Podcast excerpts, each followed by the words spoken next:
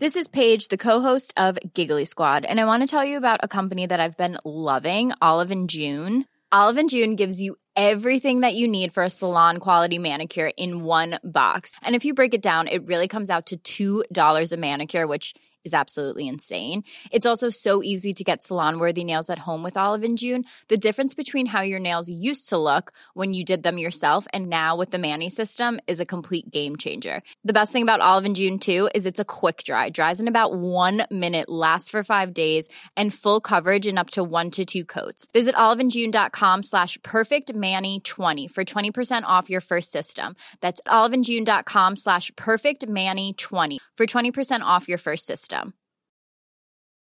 Imagine the softest sheets you've ever felt. Now imagine them getting even softer over time. That's what you'll feel with Bowl and Branch's organic cotton sheets. In a recent customer survey, 96% replied that Bowl and Branch sheets get softer with every wash. Start getting your best night's sleep in these sheets that get softer and softer for years to come. Try their sheets with a 30-night guarantee. Plus, get 15% off your first order at bowlandbranch.com. Code BUTTERY. Exclusions apply. See site for details. Där jag kände mig så här, fan, hur gör jag det här nu då? Satt och grät med han i famnen och bara, han älskar inte mig. Man, man tar ner förväntningarna på sig själv utifrån att vad funkar för oss? Vad vill jag? Vad tycker jag är kul? Då är det dags för ett nytt avsnitt av Päronpanelen. Och inför det här avsnittet har vi ju hörni, fått en ny sponsor. Yes. Eller det är inte en ny sponsor, för vår sponsor är ju nämligen Knodd som har sponsrat Norrlandspäron förut.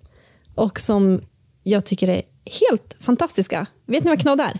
Ja, superbra. Ja, Verkligen. ja du har ju en liten, Ja, liten vi, hemma. vi har en knodd Ni hemma. har en knodd också. Absolut. Uh, nej, men alltid tillgänglig.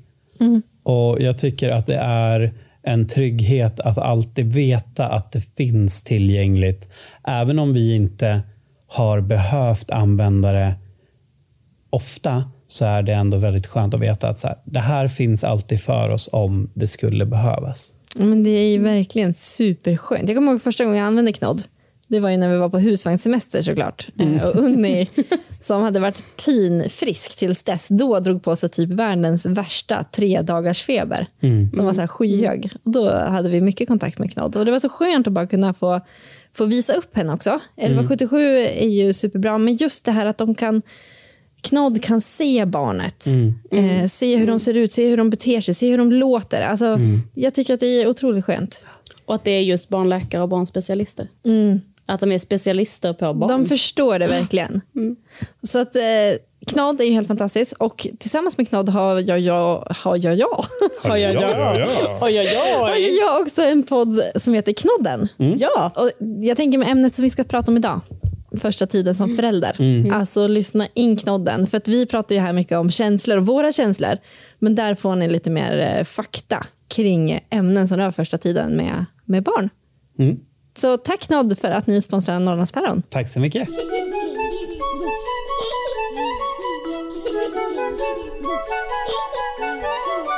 Det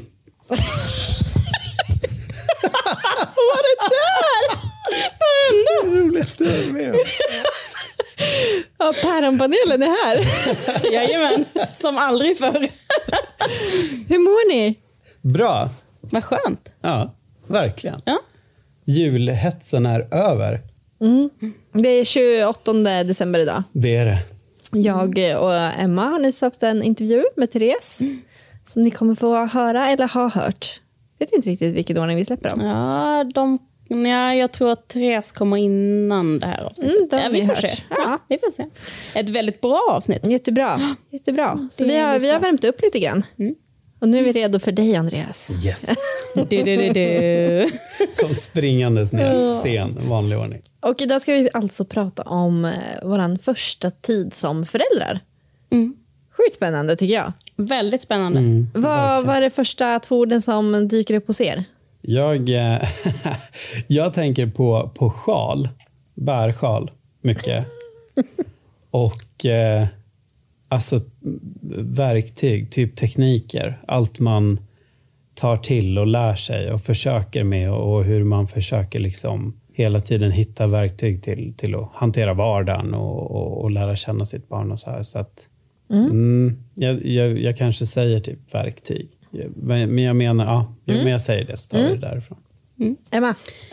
Förväntningar eh, vill jag nog ta in som en sån, liksom, både på vad jag upplevde ställdes på mig och vad jag ställde på mig själv. Och sen ganska mycket sömnbrist. Jag har ändå haft barn som har sovit.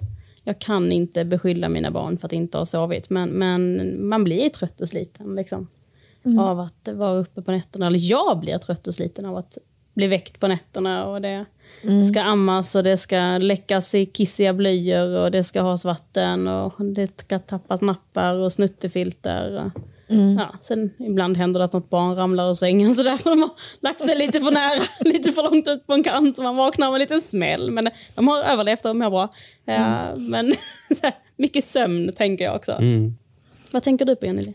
Ja, men jag tänker på, får jag ha tre ord idag? Kör. För jag kan inte bestämma mig. Det går bra. Absolut. Ehm, men det första jag tänker på är känslosam. Det är ett ord som kommer till mig.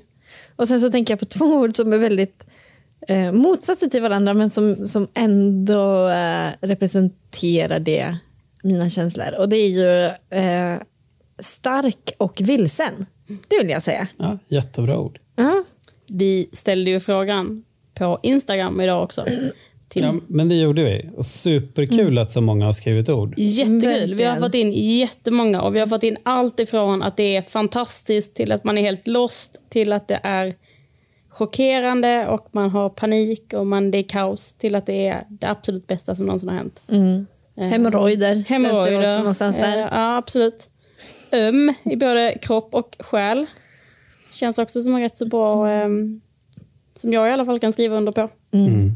Men alltså jag tror verkligen att det, att det är så. Att den här den tiden när man blir förälder och kanske, kanske absolut första gången men jag kan också relatera till det när man får barn igen som vi fick ganska tätt i alla fall. Att eh, Mycket tycker jag ändå kommer tillbaks i det.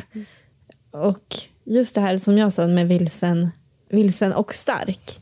Jag kände mig väldigt vilsen i mycket frågor. Alltså man hade ju läst böcker eller bloggar eller eh, lyssnat på poddar. Men ändå så var det så när man väl skulle göra det.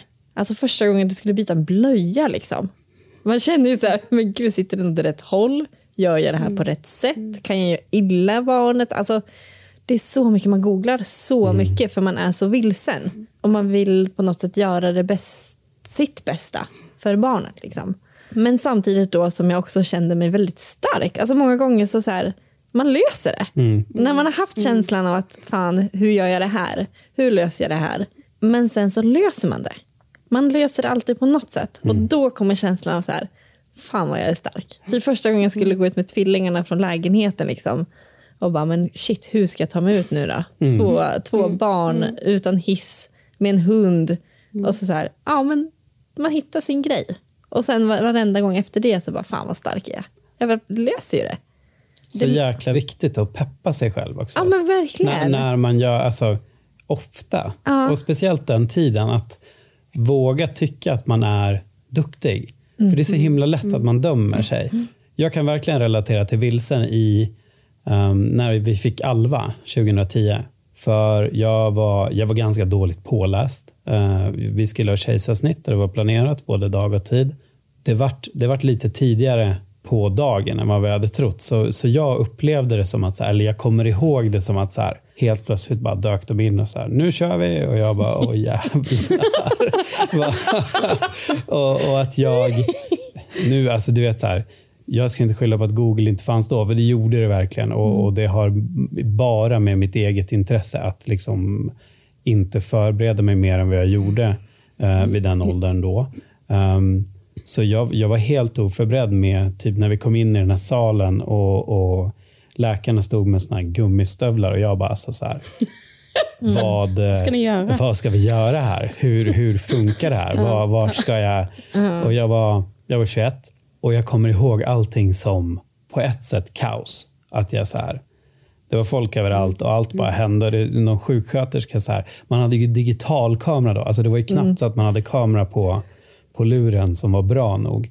Hon bara, ah, vill du att jag tar bilder? Och jag bara, ah, jo det kan du väl göra. Så här. Så, och hon stod ju bakom det skynket så här, där de höll på att skära och, och, och, och fotade. Jag bara, det där, jag vet inte om det är något vi ska, ska kolla på. Så här. Superhäftiga bilder, alltså verkligen. Mm. Men det som jag framförallt kände då var att jag hade kunnat vara mindre vilsen om jag var bättre förberedd. Och framförallt efteråt, för att jag hade inte hunnit tänkt så långt att efter ett kejsarsnitt så, så behöver man ju faktiskt sys och, mm. och fixas med och, mm. och, och, i bästa fall bara det. Liksom. Uh, så när det var klart, då var de så här, ja men nu, nu går vi. ta, ta vagnen här med, med din lilla dotter så rullar vi upp på rummet. Och helt plötsligt satt jag där själv med en bebis som hade funnits i 20 minuter. Och jag bara så här, hur... För, för några timmar sedan då satt jag i en taxi och nu sitter jag här med en liten bebis. Vad, vem har gett mig det här ansvaret? Hur, hur, hur vart det så här? Jag är själv nu. Liksom. Mm. Och så hade det kommit en sköterska och kammat hennes hår. Så här, kammat ur blodet ur håret. Och så låg hon där, hon var så jävla gullig, eh, i, i den här lilla plastlådan, men den var ganska karg och hon hade så här, kammat håret bakåt så hon såg ut som en liten raggare. Typ. Jag kommer ihåg att jag sa hon kan inte se ut så här. det, det går liksom inte. Så, så efter så här, ja, men jag kanske satt och stirrade på henne en halvtimme och bara kände att världen var helt upp och ner och att jag var mm. mm. det lyckligaste jag någonsin har varit. Men också så här, aldrig varit så ensam i hela mitt liv. Men tog mod till mig och ja, men bytte och, och, och satt på henne några av de här supersöta kläderna som vi hade med. Och, fixade så att hon fick en lite gulligare frisyr än vad, vad de hade visat mig. Och så ja, men bullade upp du vet, med, med gosedjur i den här lådan och tog en bild och, och så. Och, och, tyckte då att det var super. Alltså super. Det var så himla mysigt. Men nu i efterhand, jag kan inte komma på att det var någon som pratade om du vet, så här, hud mot hud eller ha dem nära eller alls på samma sätt. För det var jag upplevde då att så här, hon ska vara i lådan och så mm. kan, ni, kan ni mysa på lite runt om. Men det är ett av mina absolut finaste minnen med, med Alva som bebis, men också ett av de absolut läskigaste. Mm. De timmarna det tog innan Alvas mamma kom upp uh, och var tillbaka, det kändes som flera dagar. Det mm. kanske bara var en mm. timme, jag, jag minns inte, men det, det kändes som en evighet. Mm. Magnus, min sambo, och pappan till mina tre barn är inte här att kunna försvara sig. men, men den historien du berättar, just den här eh, känslan av att lämnas ensam med sitt barn efter mm. ett kejsarsnitt, den har han eh, beskrivit för mig också på ett väldigt liknande sätt. Det första kejsarsnittet blev ganska, det blev ett akut och ganska traumatiserat. Jag var nersövd dessutom, så det tog väldigt lång tid innan mm. jag, innan jag vaknade och han liksom fick komma ner. Men då minns han också den här, det var ändå vårt andra barn. Han hade liksom lite grann inom situationstecken gjort det här. Han kunde det. Och helt plötsligt satt han där på rummet själv med ett barn och visste inte när jag skulle vakna eller när jag skulle komma eller vad gör jag nu, vad händer näst? Liksom. Utan in med ett finger upp och ner i gummen här och så sitter du still. Liksom. Då pratar de om hud mot hud. Mm. Eh, men just den här känslan av att liksom, men vad vilsen, var har jag hamnat, vad ska jag göra? Mm. Då hade vi ändå en ett och ett halvt-åring hemma, så han, han kunde ju om jag får, får missförstå det rätt, höll jag på att säga. Han, han, hade ju gjort det en gång innan. Han hade en mm. liten bebis. Det var inte första gången. Han visste lite grann hur man bytte en blöja eller man höll i och sådär. Liksom. Mm. Men ändå känna sig väldigt äh, men ensam och liksom lite utelämnad. Eh, tredje gången blev det ett planerat snitt som var lite lugnare. Då mm. njöt han lite mer av den situationen. För då visste han också varför han satt där och att det kunde ta tid och att han njöt av stunden istället för att känna att vad har hänt. Liksom. Mm. Men jag tror också att det kan vara lite det du är inne på. Alltså, även fast man har gjort det en gång. Mm. Eh, om, vi, om vi pratar på den här första tiden som flerbarnsförälder. Mm, typ när vi fick Unni, vårt tredje barn. Mm. Eh, men det var andra gången eh, vi fick barn eftersom vi har tvillingar. Men bara den känslan, att då var det vissa saker som flöt på så jäkla bra. Eh, det satt där. Mm. Typ eh, det här med hud mot hud. Jag måste mm. återkoppla till det. Alltså när, när Unni pluppade ut där på förlossningen. Och så Hampus, det första han gör är liksom att slita av sig skjortan och tar Unni till sig för att vi, i och med att vi bodde på Nio med, med tvillingarna så hade vi liksom fått lärt oss att det är så vi gör. Ja. Eh, och så det var så här, då flöt det på. Och han brydde sig inte om att det stod fullt med folk. Utan han av med skjortan och bad om en sjukhusskjorta och tog Unni medan jag, de sydde mig. Alltså, Det flöt på. Men sen så när man helt plötsligt kom hem och typ så här, okej, men nu ska jag borsta tänderna på två barn samtidigt som jag har mitt tredje barn. Och säga, ja men då sjalen kommer det här. Alltså jag älskar ju sjal också. Bärsjal är ju en räddare i nöden. Men ändå fast man har liksom en bärsjal så kanske man hade en unge i bärsjalen som inte var jättenöjd. Och så skulle man borsta tänderna på de två andra som var skittrötta och bara behövde få komma till... Alltså det är mycket där jag känner mig så här, ja, fan, hur gör jag det här nu då? Men otillräcklig. Man vill liksom kliva Ja, men sig själv i tre delar då, liksom, vid de tillfällena. Ja. Men eh, man löser det och då känner man sig stark och då viktigt peppa sig själv. Absolut. Shit vad bra. Men hur ofta använder du bärsjalen? Jämt. Gjorde du det? Ja. äh, Med Alva också? Nej, inte med Alva. Alltså, Nej. jag hade aldrig hört talas om det när, när det var Alva. Nej. Ehm, Alva var inte heller... Hon var inte så krånglig. Hon var, hon var ganska nöjd som bebis. Eh, hon ja, men, låg mycket i, i nästet på sängen och på soffan. Och, och vi, vi låg och myste mycket på golvet. och så här, men, men hon hade inget... Hon hade inte samma behov av att eh, suttas, liksom, att bäras runt och, och sådär. Um, Holger har ju varit tvärtom. Han har ju krävt närkontakt jämt. Och, och eh, framförallt så hade han eh, mycket kolik på kvällarna under ett par månader. Och då var det sitta på pilatesboll och guppa med honom i sjal. Det är alltså så många timmar som vi, vi har gjort det. Ehm, men, men jag, tyck, alltså, jag tycker att sjalen är fantastisk också bara för att få ha honom nära. Ehm, för, för det är så lätt att det är så lätt att man försöker hitta saker som funkar för att man ska få händerna fri genom att lägga bort. Eller att så här, ah, nu, nu ska jag bara göra disken. Undrar om han kan vara i babysittern eller i hoppgungan. Eller om han bara kan ligga här på den här filten ett litet tag. När, men när man liksom, sjal funkar inte för alla. Jag säger inte att det alla ska göra på något visst sätt. Men det funkade jättebra för oss att kunna knyta upp honom och ha honom nära. Och ändå kunna göra de här grejerna som annars stressar. Det, en, det var en väldig lättnad för, för oss. Och sen, han har aldrig gillat sitta i vagnen eller sitta i bilen eller sitta i matsolen. Sådär. Så att det, sjalen var det enda som, som verkligen funkade om man ville få fri händerna och, och få någonting gjort på, på dagarna. Liksom. Eh, och det var supermysigt. Alltså så här, gå, gå och shoppa en extra stor skjorta som man kunde ha honom innanför och så knäppa skjortan. Eller du vet så här, när, när det vart lite höst och man hade jackan på sig. Ja, Jag älskar när man så mysigt. upp dem. Mm, Ungarna föddes ju i januari. Och då äh, jag upp henne på en gång. precis. Och så gick man ut med hunden och liksom tog på världens största dunjacka utanpå. ja, Och så när man liksom möter någon exakt. och de så vänder sig om och bara Bebis där. Nej Ja, men gud, det är någon där. Bara Så den känslan är så här. Ja, Ja, men jag det är har verkligen en miniperson Ja, exakt. Någon sån här koala. eh, Ja, men det är så himla mysigt. Jag satt honom i selen häromdagen. Uh, kommer inte ihåg vad jag ska göra. Men, men bara så här, upp med honom på kroppen så han hängde i selen. Och det var så himla härligt. Eh, och jag har alltid haft honom i köket i, i, i sjalen framåt när han varit äldre. Och så tar jag på mig ett sånt kockförkläde som man har över, över eh, nacken. Så att han har liksom sina ben under förklädet Ja. och så står vi och lagar mat tillsammans. Så han har alltid fått varit med runt kastrullerna och skärbrädan och så här. Eh, med sina små krabbhänder. Jag ser det framför mig. Ja, men verkligen. Det, det, det, finns, det finns bild på mitt Instagram. Kan följa med mig där. Absolut. Jag går in och stalkar direkt. Gör det.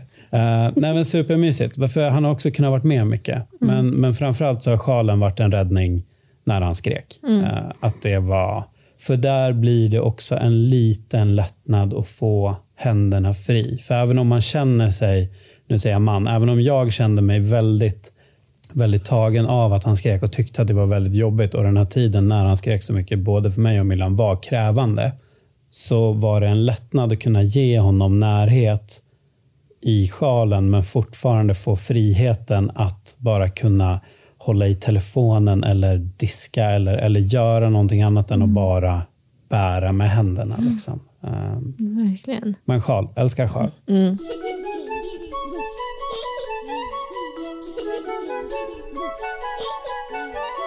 Emma, du sa förväntningar. Mm. Jag tänker dels på förväntningar som jag upplevde ställdes på mig. Eh, lite grann det här att så här ska man göra. Det är det här jag läser eller ser. Liksom, att eh, Så här mysiga ska barnvagnspromenaderna vara. Och så här fina, icke nerspydda, nerbajsade kläder ska vi ha och så vidare. Eh, men också de förväntningarna jag ställde eh, på mig själv. Eller det var ju förväntningar som jag ställde på mig själv. Eh, helt klart. På grund mm. av valde att ta in och vad jag läste och vad jag såg och sådär. Men just att det kanske inte alltid är bra. Jag tror att det kan absolut vara eh, det kan absolut hjälpa en att kanske komma ut på en promenad för man såg någon jättehärlig bild på en promenad och kände shit så det här härligt hade det varit. Och sen kommer du mm. ut och så har du ett gallskrikande barn i en vagn som hatar att ligga i vagn. Mm. Och regnet bara piskar en i huvudet och man känner att fuck it, jag går in nu liksom. Um, eller så blir det sådär härligt. Men mm. Att, uh, det behöver inte vara så himla bra. Liksom. De här mm. förväntningarna kan vara bra, men det kan också bara dränera en. Att man får försöka hitta sitt egna sätt och mm. sin egna verklighet. Liksom. Vad är mysigt för mig? Men det är mysigare för mig att gå runt hemma inne med mitt barn i en sjal och laga mat. Mm. än att gå på de där promenaderna. För mitt barn hatar att ligga i vagnen. Mm. Gå inte på några promenader. Mm.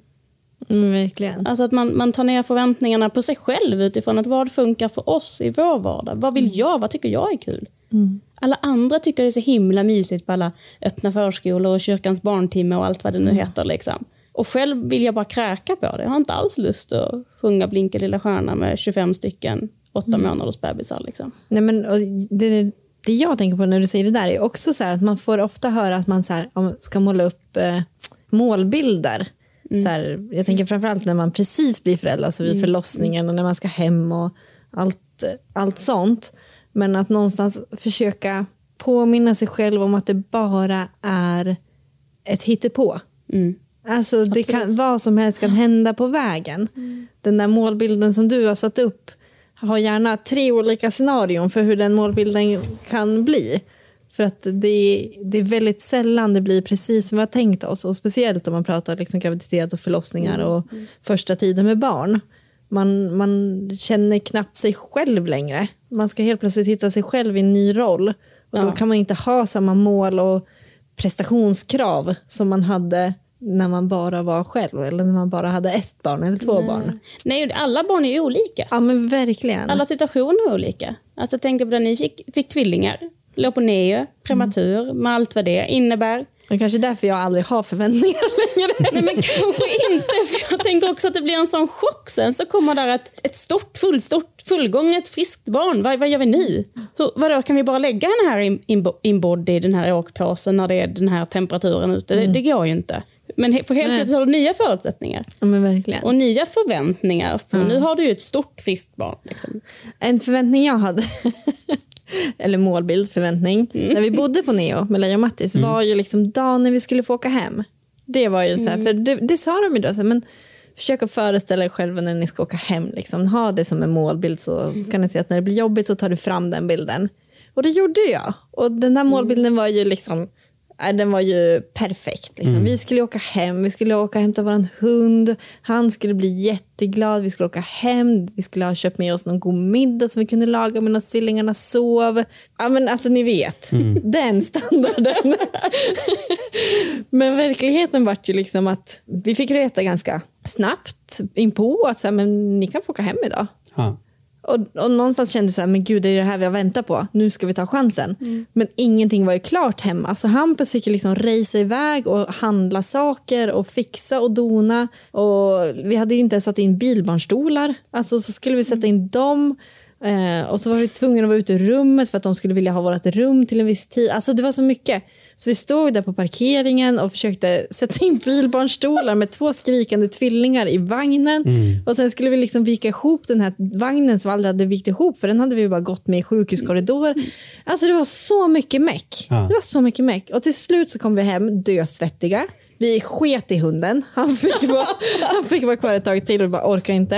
Eh, hade han inte, hade det bra. Ja, men vi hade inte köpt någon mat överhuvudtaget. Det vi hade var en flaska champagne från, som vi hade haft i kylen på Neo.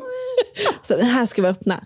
Så vi bara, ja men okej, vi ska i alla fall öppna den här jäkla champagnen ikväll. Bara det att den hade råkat blivit lite skakad på vägen hem. i vardagsrummet där vi också hade tvättat alla kläder, för vi hade inte behövt ha kläder själv på tvillingarna, utan det fick man ju på sjukhuset. Så att Hampus hade tvättat hemma och hängt upp alla tusentals små kläder hemma i vardagsrummet. Vi öppnade champagne och sprutade ner hela vardagsrummet, inklusive alla tusen barnkläder. Det var, det var liksom vår hemgång. Så det var så här, min förväntning var ju alldeles, alldeles för hög. Det är det jag menar. Så här, ja, innan jag hade barn så hade jag kunnat fixa en middag och hämtat hunden och haft det städat och allt hade varit perfekt. Men med barn kan det inte. Det går inte. Det blir aldrig som man har tänkt sig. Det blir en ofrivillig sån här reality check. Ja, men Det är verkligen. någon annan som bestämmer. Det är så härligt tycker jag när man kan titta tillbaka på dem och så här förväntningarna man hade och vad som faktiskt blev men ändå var nöjd med det. Att så här, nu, nu, eh, vi hade ju en väldigt eh, bra förlossning med Holger och allting gick superfint och han mådde jättebra. Det var, vi var väldigt lätta liksom. Men, men det enda jag kan så här, komma ihåg som vart, eh, som vart en sån här skrattis, det var typ när vi skulle åka hem. Och så packade vi in allting och så i med han i, i eh, så här babyskyddet klickade i det i baksätet och så satt vi oss i bilen och så började vi åka. Och så när vi hade åkt, vi bor ju typ fem kvarter från sjukhuset så det gick ju ganska snabbt hem. Men så när vi hade åkt en liten, liten bit så tittade Milla på mig hon bara Ska inte en vuxen sitta bak när man har barn? Bara, jo, just det. det. Det ska vi. Och då gick vi direkt till den här. Vi kan inte vara föräldrar. Nej. Här, Nej. Vi satte oss fram båda två. Det är det värsta vi har gjort. Han kommer dö där bak.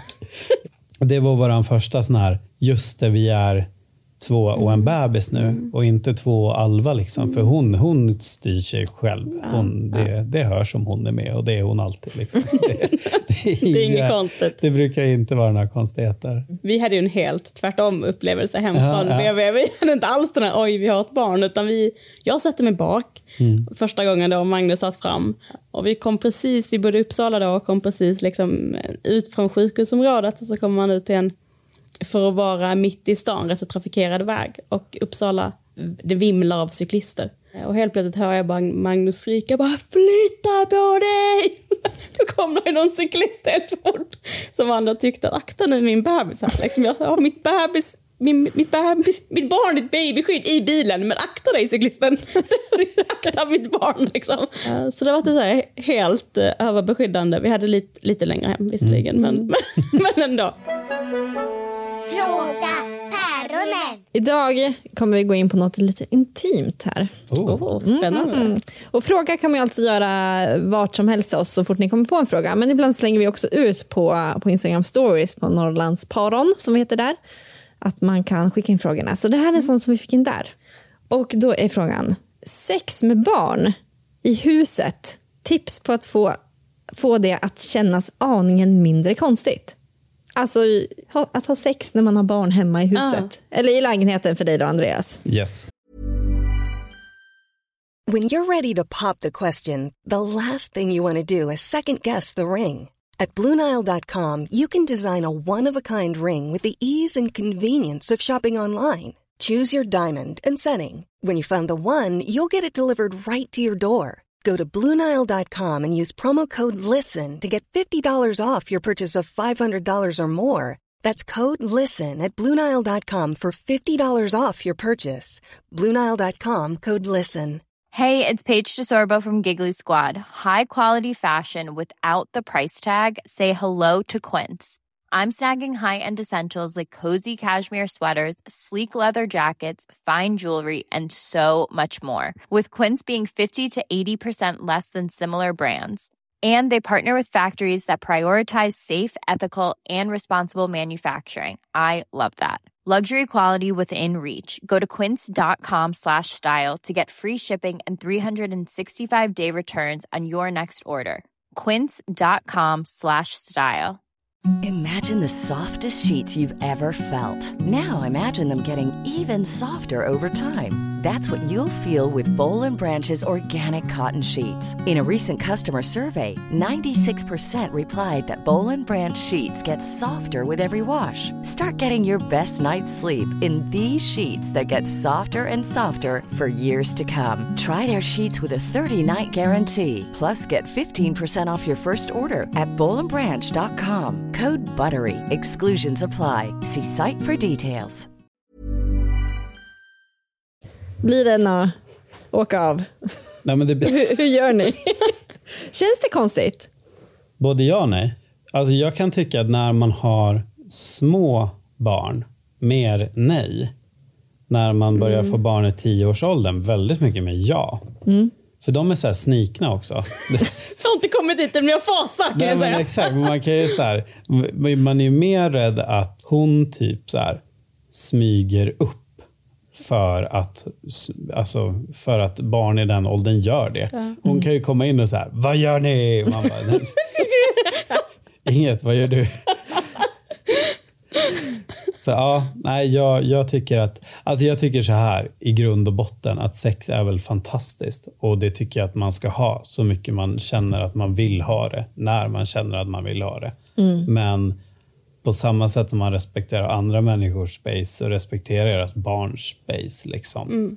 Och känner ni att så här, det funkar superbra för oss att ha sex när vi har små barn eller när vi har barn som tittar på film eller vad det kan vara. Som tittar på trodde du skulle säga. Stopp. Där är det stopp. stopp. Där stopp, så. stopp, stopp. Nej men så Nej. här, alltså du vet, gör det som funkar bra Mm. för er. Och sen också så här, snacka med varandra om det. För det, det kan vara bättre att veta att ens partner vill ha sex. Även fast man kanske inte kan det. Istället för att ni båda går runt och så här, ja vi har aldrig sex. Och så kanske man inte har det för att man inte tycker att det finns tid eller utrymme, men man verkligen vill det. det man blir gladare av att veta att de faktiskt är sugen än att, än att det inte blir av alls. Men verkligen. Hur blir relationen om ni inte har sex då? Jag förstår ju det komplexa eller det, att det, känns, om det känns konstigt eller olustigt. Eller så här. För framför allt kanske när barnen börjar komma upp lite grann i ålder och som du säger kan dyka upp lite spontant i sovrummet utan att man har hört dem innan. Det är ingen som gnäller när de reser sig ur sängen utan helt plötsligt bara står hon där. Um, men, men motsatsen, eller liksom det andra alternativet skulle ju vara att man har en relation utan sex. Och hur skulle den relationen må om ni är sådana som vill ha sex? Hur mår er relation då om ni inte har sex på grund av barnen? Då kommer ju det, tror jag, gå ut över barnen. Eh, och då tror jag att barnen mår bättre av att de råkar se er ha sex när de är sju, åtta, nio år. Eh, Sen också, nu- nu är det ett helt annat forum, men prata med era barn om sex. Det finns så himla många bra sätt att göra det på också. Alltså, du vet, så här, det finns barnböcker och det finns poddar och det finns verktyg och hjälpmedel. Och bara prata om sex hemma.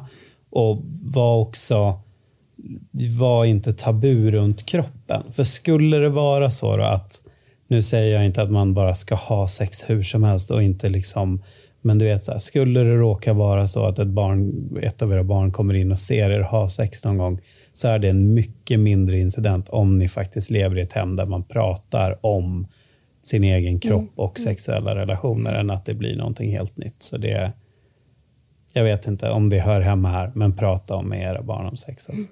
Mm, ja men verkligen. Det känns ju som att man måste hitta sin väg, se till att... För jag tänker så här, frågan är ju så här, kännas aningen mindre konstig.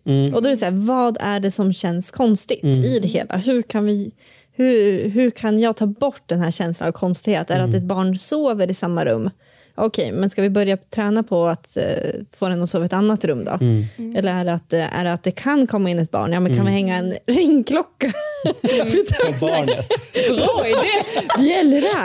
Där har vi den. Vi bjällrar barnet. Nej, men alltså så här, Ja, jag försök hitta dig. lösningar på varför eller försök hitta varför det känns konstigt och hitta lösningar på hur kan vi göra det känns mindre konstigt. För det är klart att man ska aldrig bara ha sex bara för att heller, utan båda måste ju kännas bekväm med det. Båda ska ju vilja det, såklart. Eller alla, om man är fler i en familj. Men också just det här att man, man liksom, tror jag är viktigt att tänka på. Jag förstår den här olustiga känslan som jag eh, tolkar i frågan att liksom, det känns lite, lite märkligt att veta att barnen ligger bredvid i, i sängen jämte eller i rummet jämte eller sådär. Men, men eh, att tänka på mm, liksom, men just det här, vad vill jag då? Och varför vill jag ha sex med min partner nu? Och det är väl egentligen ett jättebra betyg, förhoppningsvis. Om båda är med på det och allt det på rätt och lika villkor. Att det är ett jättebra kvittobetyg på att vår relation mår bra. Vilket förhoppningsvis också då gynnar, gynnar barnen. Liksom. Eh, Och jag tror att vi har vänner som har betydligt äldre barn än vad, vad vi har som menar på att nu är det ganska lätt när barnen är små. För sen börjar de vara uppe till halv tio, tio. Då går ju en annan, då går man och lägger sig samtidigt. Då är det som ännu svårare att kanske få till det. Eh, och då tänker jag att det blir ännu viktigare med den här varför gör vi det här? Liksom? Det här är viktigt för mig. Och så får man hitta ett sätt där man kanske inte väcker hela huset eller liksom, En snabbis på lunchen på stan. typ så. Vart på stan brukar du äta lunch? Nej, men jag menar när de blir äldre. nu? Eller? Nu. Nej men verkligen. Vilken, alltså, vilken härlig fråga ändå. Tycker jag. Underbart. Ja, men ja, det, det finns så många lösningar. Alltså som du säger, du vet, jag vet inte, försök hitta ställen hemma och ha sex på ibland. Då, där ni inte blir påkomna. Och sen tror jag också mycket som du säger Andreas, prata om det. Ja. Våga säga så här, gud vad jag är sugen på att ha sex med dig ikväll. Och sen kanske det inte händer. Men bara vetskapen att veta att där sitter han och tittar på mig. Jag vet att han är sjukt sugen. Han sitter tre barn emellan här som är jättepigga och absolut inte vill sova. Liksom, som absolut inte tänker somna innan sin mamma idag. Men bara vetskapen att veta att liksom, shit, han kollar på mig på det sättet. Eller liksom berättar om den där gången, kommer du ihåg då? Och så kommer man ihåg den gången. Liksom, och, och får den känslan emellan sig. Härligt. Så prata och våga ha sex är nog kontentan va? Bra, bra slut. Härligt.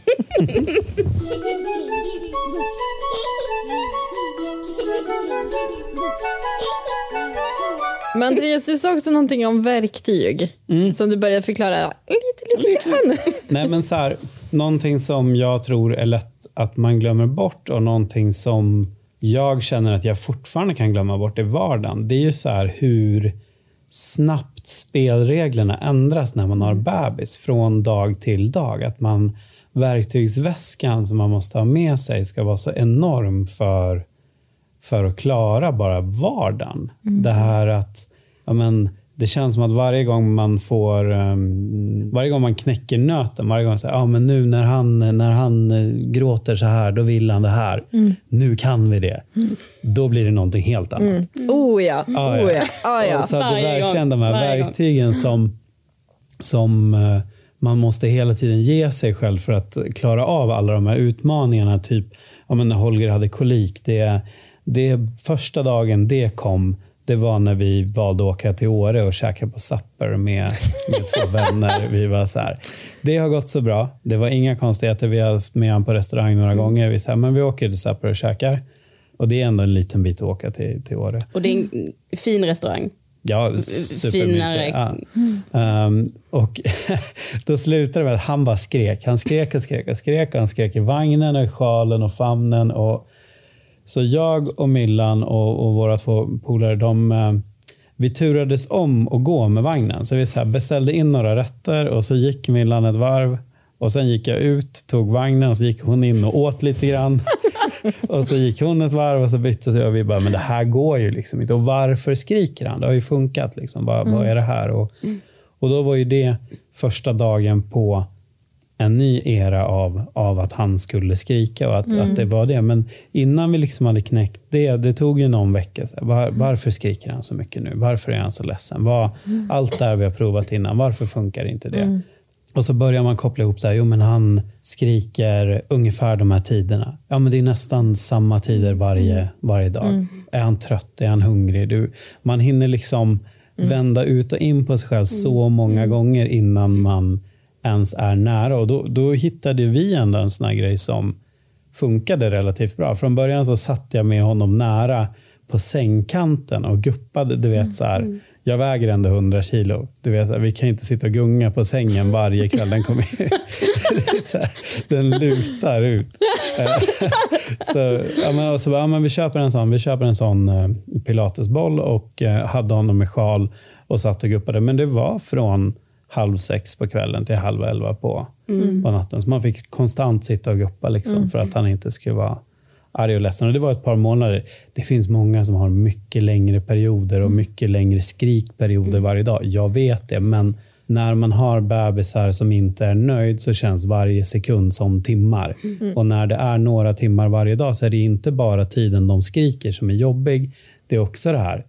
Ja, om 20 minuter då börjar han skrika. Ja, exakt. Mm. Vad ska ni göra ikväll? Själv ska jag sitta hemma på pilatesbollen med Holger när han skriker. Det är liksom, um, så, så det är väl det jag vill komma med verktyget. Det finns idag, till skillnad från när jag fick Alva, så mycket lättåtkomlig information. Mm. Framförallt i sociala medier och, och på bloggar och så här, där man kan hitta väldigt många verktyg. Men jag tycker att man ska vara väldigt noga med att förstå att alla funkar inte för alla. På samma sätt mm. som den här perfekta höstpromenaden som är så mm. krispig och härlig. Den är inte det för alla.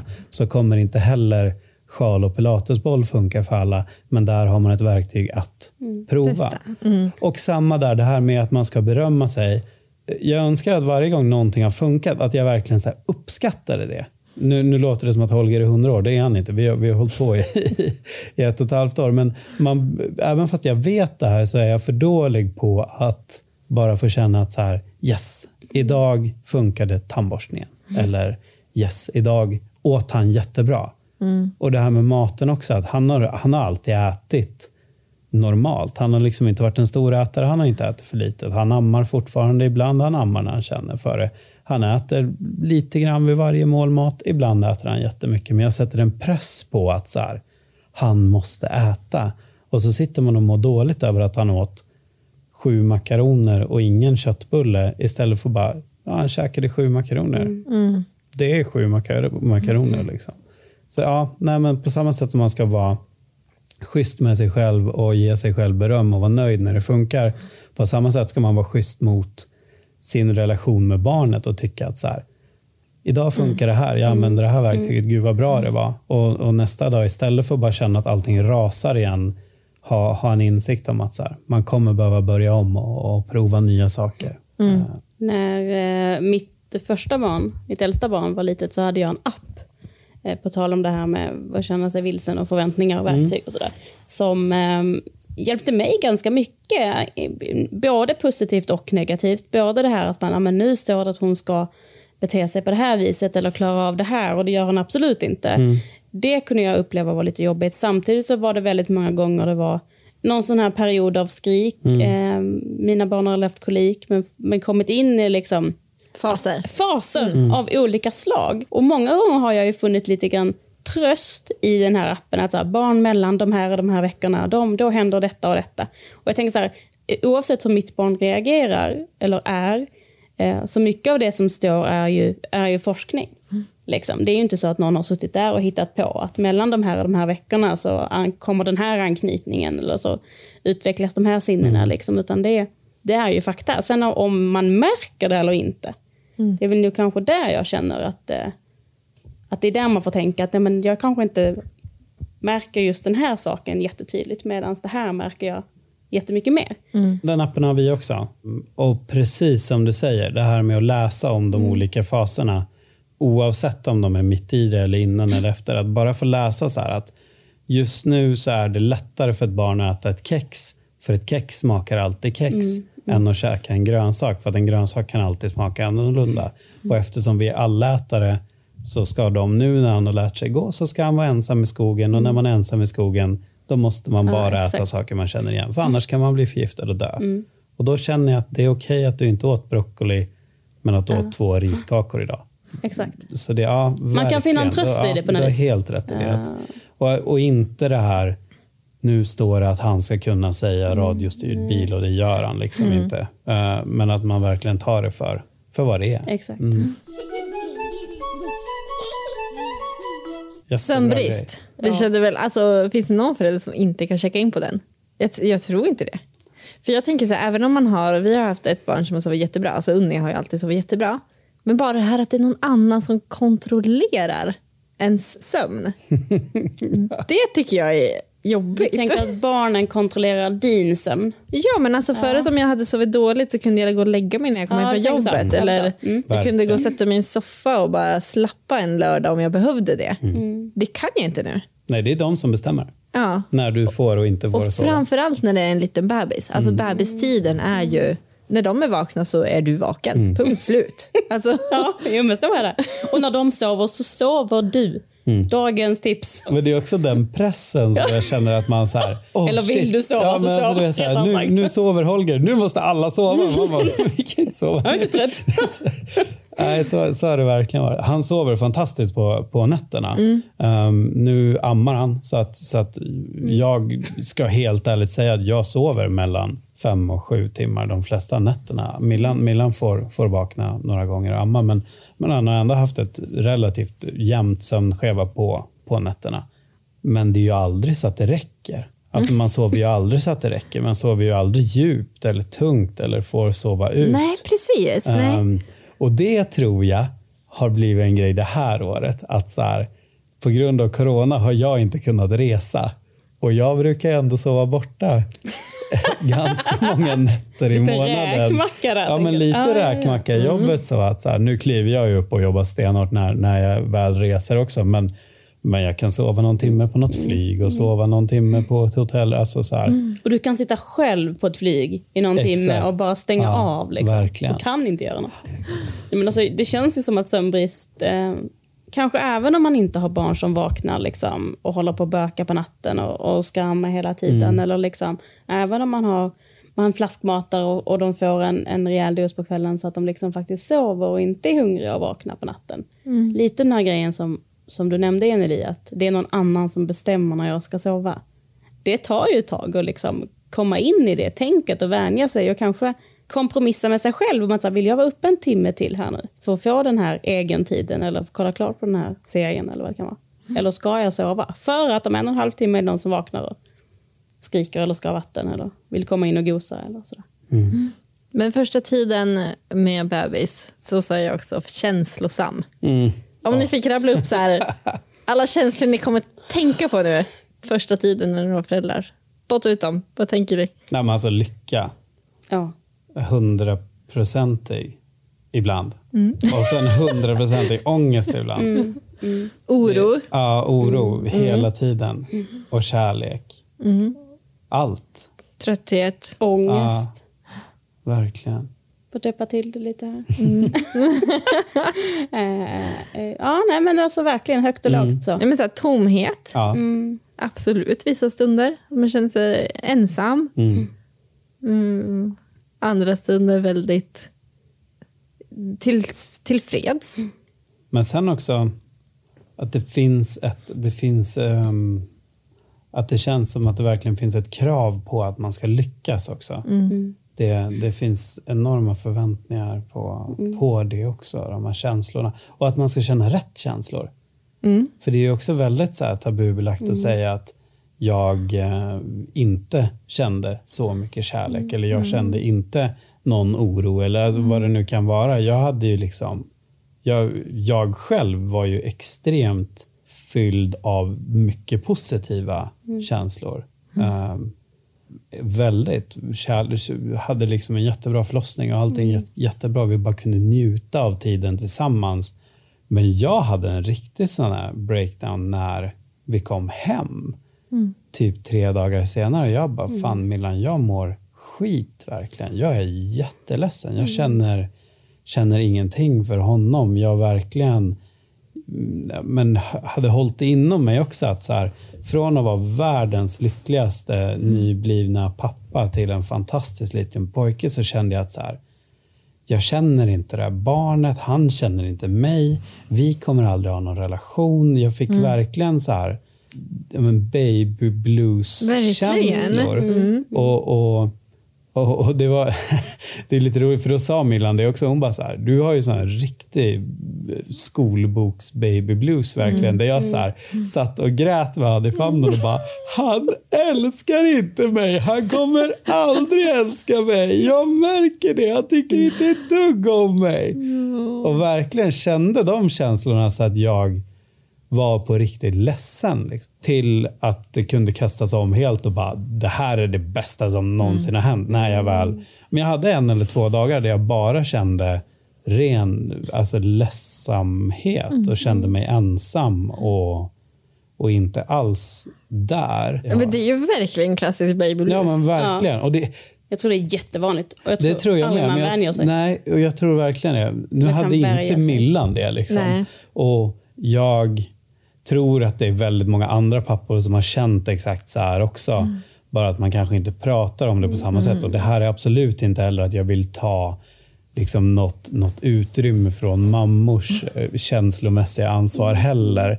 Men jag upplevde verkligen det Mm. och, och jag tror att många andra pappor också gör det. Men jag, ser, jag har sett att det kommer mycket Alltså det kommer fler och fler studier Mm. på pappor, eh, både med baby blues eller förlossningsdepressioner. Mm, Alltså att man ser att även pappers mönster självklart eh, kan, kan, Mm.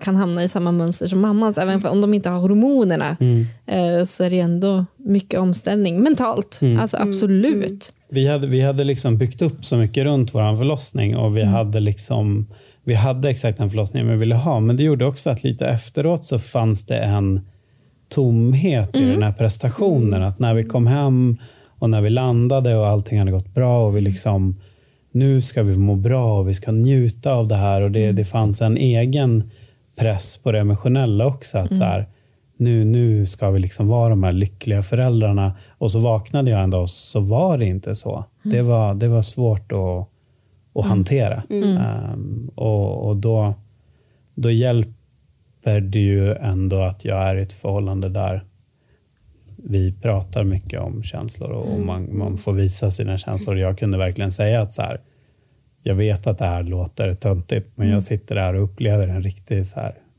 fullskalig baby blues och tycker att det är superjobbigt. Jag tror att mycket av den här känslomässiga vågen som kan komma för pappor också är lite det här jag ska inte säga kraven, men, men man har ju, jag, jag gissar att de flesta pappor som är engagerade i en förlossning och, och i, i, i att få barn har krav och, och förväntningar på sig själv också. Oavsett hur kanske förlossningen går så finns det ju en stor del där som man inte kan rå över eller hantera. Man blir hjälplös på ett sätt. Och många män i vuxen ålder har inte de verktygen där de vet hur de ska hantera en situation som man inte bestämmer över. För att vi är inte vana att vara i de situationerna för att det har man oftast format livet efter saker man kan kontrollera och helt plötsligt så är man i, i en upplevelse som man inte alls kan kontrollera och oavsett hur det går, nu kom vi ut med huvudet upp och fötterna ner och allting gick jättebra men det fanns ändå ett, eh, vad heter det, ett eh, emotionellt eftersvall av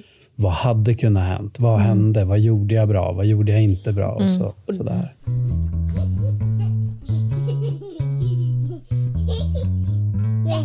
Tips. Um, idag tänkte jag tipsa om, när, när jag gick ner hit så kom jag på att jag vill tipsa om eh, Vilda barn på Instagram. Ett superhärligt konto som, som jag har följt ganska länge. Som har allt ifrån väldigt goda värderingar men, men också mycket information. Lite det här vi pratade om i appen, att man får en bild av så här gör barn under den här tiden i livet och det kan bero på de här sakerna. Jag tycker att jag har lärt mig väldigt mycket av barn och relationer med barn från grunden. Eh, Så det är ett konto som jag verkligen skulle vilja vurma för. Och eh, även, eh, jag vet inte om du, jag tror du kanske vet vilka det är, men Sling Squad Ja, på, jajamän. på Instagram. Fanny och Alex, Alexandra. Ja, precis. Det stämmer. De, de, de har mycket härliga sjalar och man, man får se en hel del olika sätt att knyta på och sådär. Så att det kan vara en bra inspo om man är nyfiken på, på sjal. Och man behöver absolut inte gå och, och liksom köpa en svindyr sjal första gången. Ta en gardin och bara prova knyt en gång och se hur det känns. Eller ta en tröja och stoppa in bebisen och dra ärmarna runt om och knyta åt bara för att känna så här, är det här någonting som vi trivs med tillsammans? Men, men bära i sjal, eh, det, det tycker jag är häftigt. Bra tips. Jag skulle vilja tipsa om att släppa prestigen, framförallt som första gångs förälder kanske, eller som nybliven förälder. Du gör vad du kan och du gör det bästa du kan av de förutsättningar du har. Och du gör det bästa för ditt barn. Och känner du att du inte gör det bästa för ditt barn så finns det folk som kan, kan fånga dig om du är beredd att prata. Och det är helt okej att må jättedåligt och tycka att det är skitjobbigt. Och det värsta som har hänt. Och det betyder inte att du inte älskar ditt barn eller att du inte blir en bättre förälder eller att du inte är en bra förälder. Det betyder bara att just nu är livet skit och jättejobbigt och det kommer att bli bättre. Mm, verkligen. Superbra. Det finns många som vill fånga en, men man måste bara våga släppa taget och hoppa ut. Liksom. Det är läskigt. Jätteläskigt. Mitt tips blir eh, lite det du var inne på Andreas, det här att man ofta planerar fram till förlossningen. Att förlossningen är så här, it's the big bang. Men sen då liksom? Ehm, och då har jag en bok som jag tipsat om flera gånger i podden men jag vill fortsätta tipsa om den för jag tycker den är så himla bra. Och den heter Vi ska ha barn. Och det handlar ju om att få ett jämställt föräldraskap med den partnern man lever. Eh, och där finns det så mycket bra diskussionsunderlag eh, som gör att man får lite bättre verktyg för vad som kommer och vilka förväntningar har vi på varandra. Och man kan göra upp lite plan A och plan B. Vad händer om det här sker? Eh, om jag känner så här, hur, hur vill jag att du ska hantera mig då? Eh, nej men, eh, så att det är vi ska ha barn, en jättebra bok. Ge den till alla som du känner som blir gravid. Alltså det är bästa presenten. Så det blir mitt tips. Superbra. Tack för idag. Tack för idag hörni. Tack. Ha det fint, hej då! Hej då! Here's a cool fact a crocodile can't stick out its tongue. Another cool fact you can get short term health insurance for a month or just under a year in some states. United Healthcare short term insurance plans are designed for people who are between jobs, coming off their parents' plan, or turning a side hustle into a full time gig. Underwritten by Golden Rule Insurance Company, they offer flexible, budget friendly coverage with access to a nationwide network of doctors and hospitals. Get more cool facts about United Healthcare short term plans at uh1.com. Even when we're on a budget, we still deserve nice things. Quince is a place to scoop up stunning high-end goods for 50 to 80% less than similar brands. They have buttery soft cashmere sweaters starting at $50, luxurious Italian leather bags, and so much more. Plus, Quince only works with factories that use safe, ethical, and responsible manufacturing. Get the high-end goods you'll love without the high price tag with Quince. Go to quince.com slash style for free shipping and 365-day returns.